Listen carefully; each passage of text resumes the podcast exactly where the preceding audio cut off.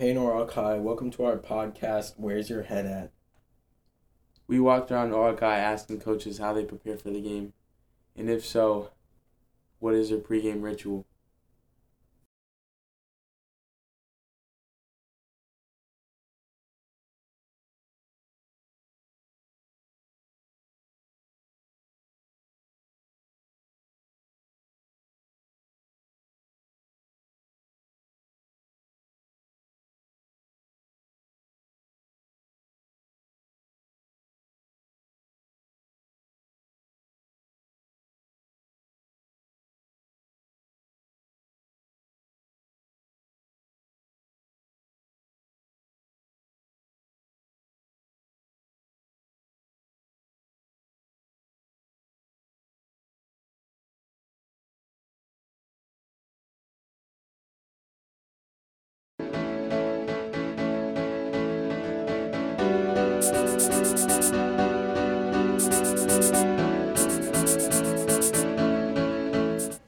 I'm here with.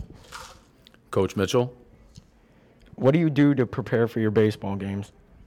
Um, ahead of the game, I usually write the lineup card uh, based on who's been hot in the last couple of games or who's you know really hitting the ball well in practice. Uh, also, you know we we have a tendency to analyze some data and and see you know if there's a matchup, if we know there's a righty or a lefty going. So really, it's about setting the lineup card before anything else.